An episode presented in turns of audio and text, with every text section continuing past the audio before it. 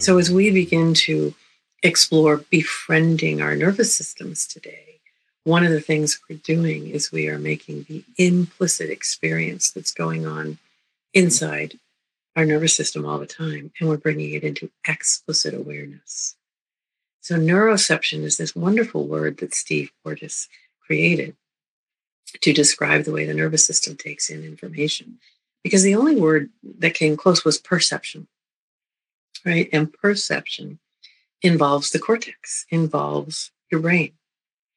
And while the nervous system connects with cortex, um, at its heart, it's a subcortical um, part of our um, anatomy, right? It, it starts in the brainstem and it goes down and then it connects with the nerves in the face when we saw for the social engagement system. And it does have some projections to cortex for prefrontal. But when it's taking in information, it's working below those levels. And so he developed the word neuroception, which I absolutely love. Neuro for nervous system and ception for the way we perceive. So neuroception. And neuroception is responding to cues of safety and danger. And the easiest way to think is inside, outside, between. So it's listening inside your body, it's listening outside in the environment, and it's listening between your system and other systems, so between people. And this is going on micro moment to micro moment. All the time we're alive, neuroception is happening. So I'm going to invite you to take an autonomic adventure for a moment and tune in to your neuroception. So if you can just invite your brain for the next eight, 10 slides to, to take a back seat and let your nervous system sort of take you on a journey first. Your brain's going to come in very quickly to make a story, but let's just start by inviting the nervous system. So just looking at the slides and just noticing welcome or warning, approach or avoid.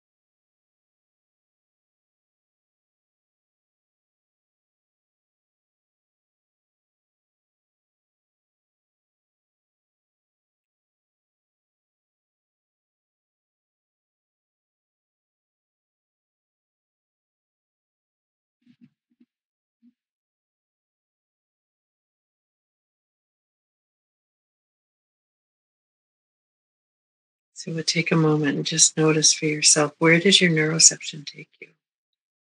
Where did you go? And you know, some of those slides um, bring a very varied response in in the viewer, right? And I try to put in slides that would bring up different experiences for people. I, will mention the slide of the single teddy bear, and what I get from people when when I'm um, in trainings is it either brings up a, um, a well loved experience and a, and a, longing to connect, or an abandoned, forlorn, and a desire to get away from that image.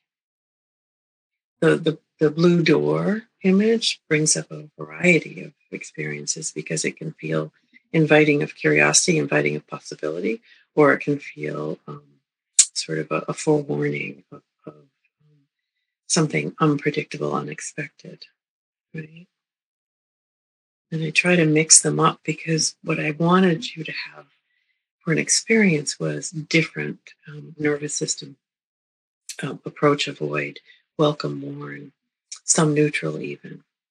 And in the warning, an experience of, of you know mobilizing, get me out of here, or anger, or that immobilizing, disconnecting, and then the experience of feeling, oh, I could just relax in that image. Because that's really what's happening for us every moment of the day. We're, we're taking in um, information in these ways, and those were just images. Think of what happens when you have all of the sensory information that's coming at you. So, the, the lesson here is that we can tune into what happens in our own nervous system. And that really is our responsibility to tune in to our own nervous system. And we can't assume what's happening in another nervous system. So if you happen to be watching this with another person with you, you ask them, you might find, oh, they had a very different experience. Right. So the the you know the invitation when we're looking through the polyvagal lens, through the lens of the nervous system, is to know, oh, here's what happened for me. How did that land in your system? What happened for your nervous system experience? Right. And if we really want to stay true to um, the lens of the nervous system, you know, we use that kind of language. You don't say, well, how did you feel about that? Or what did you think about that? Because again, thinking, feeling is, is another level up. I want to stay right here at the embodied nervous system experience. Where did that land in your system? And as we map your system a bit later in this, this webinar, and that's the question we keep going back to, where did that take you on your map? Right. So that's the that's the experience of neuroception. And here's what happens. We sometimes have what we call a neuroceptive match. And when neuroception, you know, sort of matches what's happening in the world, the nervous system um, activates the state that brings the energy that's necessary to manage this experience. And sometimes neuroception is one of safety and connection, and that's just right. And it brings us the energy to move forward, engage, connect, communicate, cooperate, collaborate, all those lovely things, right? And sometimes the neuroception is one that it feels a bit unsafe at the moment, or there's something a bit not okay in my environment. And then neuroception is going to activate the state that allows me to take the survival response needed. Sometimes a fight response is exactly the right response. Hmm? Sometimes a, an active escape is the right response. And sometimes that um, disappearing, disconnecting is the right response. So again, it's not always that we simply want to be in this welcome. Sometimes the situation calls for an adaptive survival response. So that's the match. And then we have this mismatch that often happens, right? With a neuroceptive mismatch, we have an inability to calm our defense systems we're actually in a safe environment. So it may be concretely safe, but my nervous system may get a neuroception of danger. Right? And then it will activate my habitual protective response pattern, right? This hypervigilant, alarmed experience. And you might think about your own experience. Do you wander through the world more often in this hypervigilant, alarmed place? And if so, is it an accurate um, experience of neuroception? And it's interesting because at this moment in the world, neuroception is taking in cues of danger all over the place. And for many people in many environments and many experiences, that isn't accurate neuroception. There are a lot of cues of danger. And sometimes, because we're getting so bombarded by cues of danger, we actually are in a safe environment, but our nervous system can't calm down. The neuroception can't find the cues of safety right? And we are, um, we humans have a negativity bias. We're built that way, built for survival, so that our nervous system pays more attention to cues of danger than cues of safety. So, an equally intense cue of safety gets less attention from the nervous system than a cue of danger.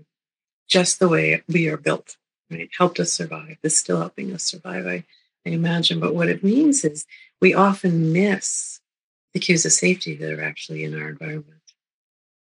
So that's one mismatch. The other mismatch is when we can't activate our defense systems when we are actually in a risk environment. So our neuroception doesn't give us the accurate signals of danger. Right. And this response is this this dulled, unaware, going through the world, not really here in that protective cocoon, right? But it means that I'm I'm at risk because I can't activate my defense systems. I don't get the cues of danger that then would activate my defense. I also think this is a high risk taking um, folks who, who just don't get the accurate cues of, of the intensity of danger there is in that high risk activity they're doing. So, again, think about the way you're moving through the world, and perhaps you're more on this. Um, sort of in a in a protective space, not not really taking in the cues, and you know our systems are are overwhelmed at the moment, and you know, staying in that hyper vigilant place for such a long time is really challenging and draining. And then we may go to this dulled unaware as a as a as a respite from the hyper vigilant. And we're again we're going to map this in the second part of the program this morning. But just think about where you are and how you move through these mismatches, right? And then what do we do when there is a mismatch. You know, how do we work with neuroception is really the question because neuroception is simply a biological experience that is happening um, in your body. Your nervous system is, is doing this all the time. We can't work with neuroception directly. We have to bring perception to neuroception. So that's the first step. We bring perception, we turn toward our nervous system and we tune in we bring our active awareness to it. And then the next step is to bring what I call discernment. We have to move into discernment to decide, you know, is, is what my neuroception is giving me needed? Right? So the question I use is in this moment, in this place, with this person or these people, is this response needed? Right? So that's really the question because it's going to take in those cues of safety and danger. Right? It brings us into the present moment and the environment we're in and the people or the person we're in connection with. And then it asks the question is this response or this intensity of response needed? Right? And remember, it doesn't ask is it appropriate? Because the autonomic nervous system doesn't work that way. It doesn't work with moral meaning or motivation. It simply works with survival. Right? We we humans add the the story. That's the brain adding the story about motivation or meaning and oftentimes moral meaning around people's behaviors and their responses. You think about that, that's what happens about, you know, our own responses. If we are in a response, we begin to have this make meaning of it, right? And judge it and self-criticism. And that's your brain, not your nervous system. Your nervous system is simply responding. So the question is in this moment, in this place, with this person or these people, is this response needed? So I'm going to invite you to think of a time recently when you had a response that felt somewhat out of balance to the situation. Right. And that's the cue we're looking for. If something feels a bit too much or not enough for the situation, there's an imbalance between my nervous system response and what's going on, then I want to look at this through this question of discernment. Right? Because what happens is some familiar cue from our past has come alive in the present and has brought this intensity of response. If we think about trauma for a moment, this is how trauma activates in the moment, right? There's a familiar flavor of something. And our nervous system feels that, senses that tiny flavor of a past traumatic um, neuroceptive experience. And then it lights up in the present moment. So discernment is one way to begin to turn towards that and think, ah, is this is this a trauma story that has come to life because something, either inside my body, in the environment around me, or between me and another nervous system has come alive. So, this guiding question that we use is in this moment, does your neuroception sense me as a restorative resource or a threat? Right? That's the question we're asking whenever we're with another human being. When we're working as, as um, therapists, when we're working as, as clinicians or any kind of helping professional, this is the question we are asking. Am I sending the cues of safety out into the world to this other human being that they need so that they sense me as a restorative resource? Or have I moved into the category of threat? And again, I always intend to show up as a restorative resource. And I can feel it when I'm in that connection with another person. And I could feel it when I have moved out of that place and have become no longer a friend, but now a foe. I'm no longer a resource. I'm now a challenge or a threat. And then my work is to bring impl- explicit awareness to that and ask the question so, what just happened? Right? If, boy, it felt in my nervous system like we just disconnected for a moment. I wonder what happened. What were the cues of danger that came in? So, I'm going to invite you for a moment to do this simple practice with me. And we're going to start with it. I'm going to ask you just to identify one cue of safety, one cue of danger. Um, it may be easy to identify more, but let's just start with one and, and then see where we go. So we're going to start with the inside. So at this moment, inside your body, can you identify one cue of safety and one cue of danger? Inside your body, just listening in. What's a cue of safety and what's a cue of danger?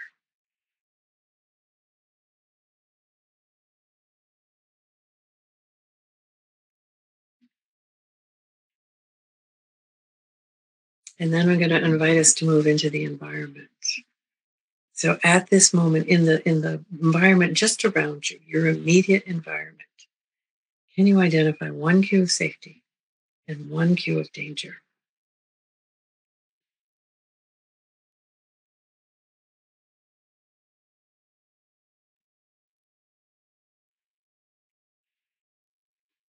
And then we're going to expand the environment out from your immediate environment, one step out, whatever that is for you, whether it's outside the room you're in, outside the building you're in, out into your community or neighborhood, one step out.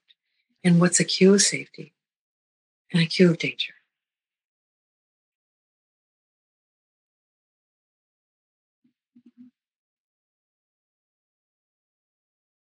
And then let's take the global step out and step out into your your country or even the global connection what's one cue of safety and one cue of danger in that large space, that large environment.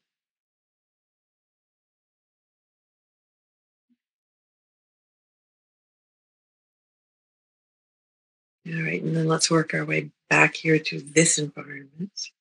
And let's come into the sense of a cue of safety and a cue of danger in your connection with others. It may be in your connection with me, one cue of safety, one cue of danger maybe in your connection with someone else in, in, in the space you're in right now, in, in your Sunday space.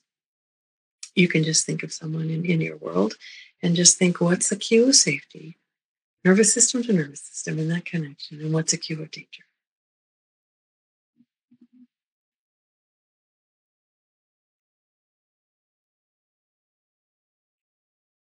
So you're beginning to get to tune into your nervous system through neuroception.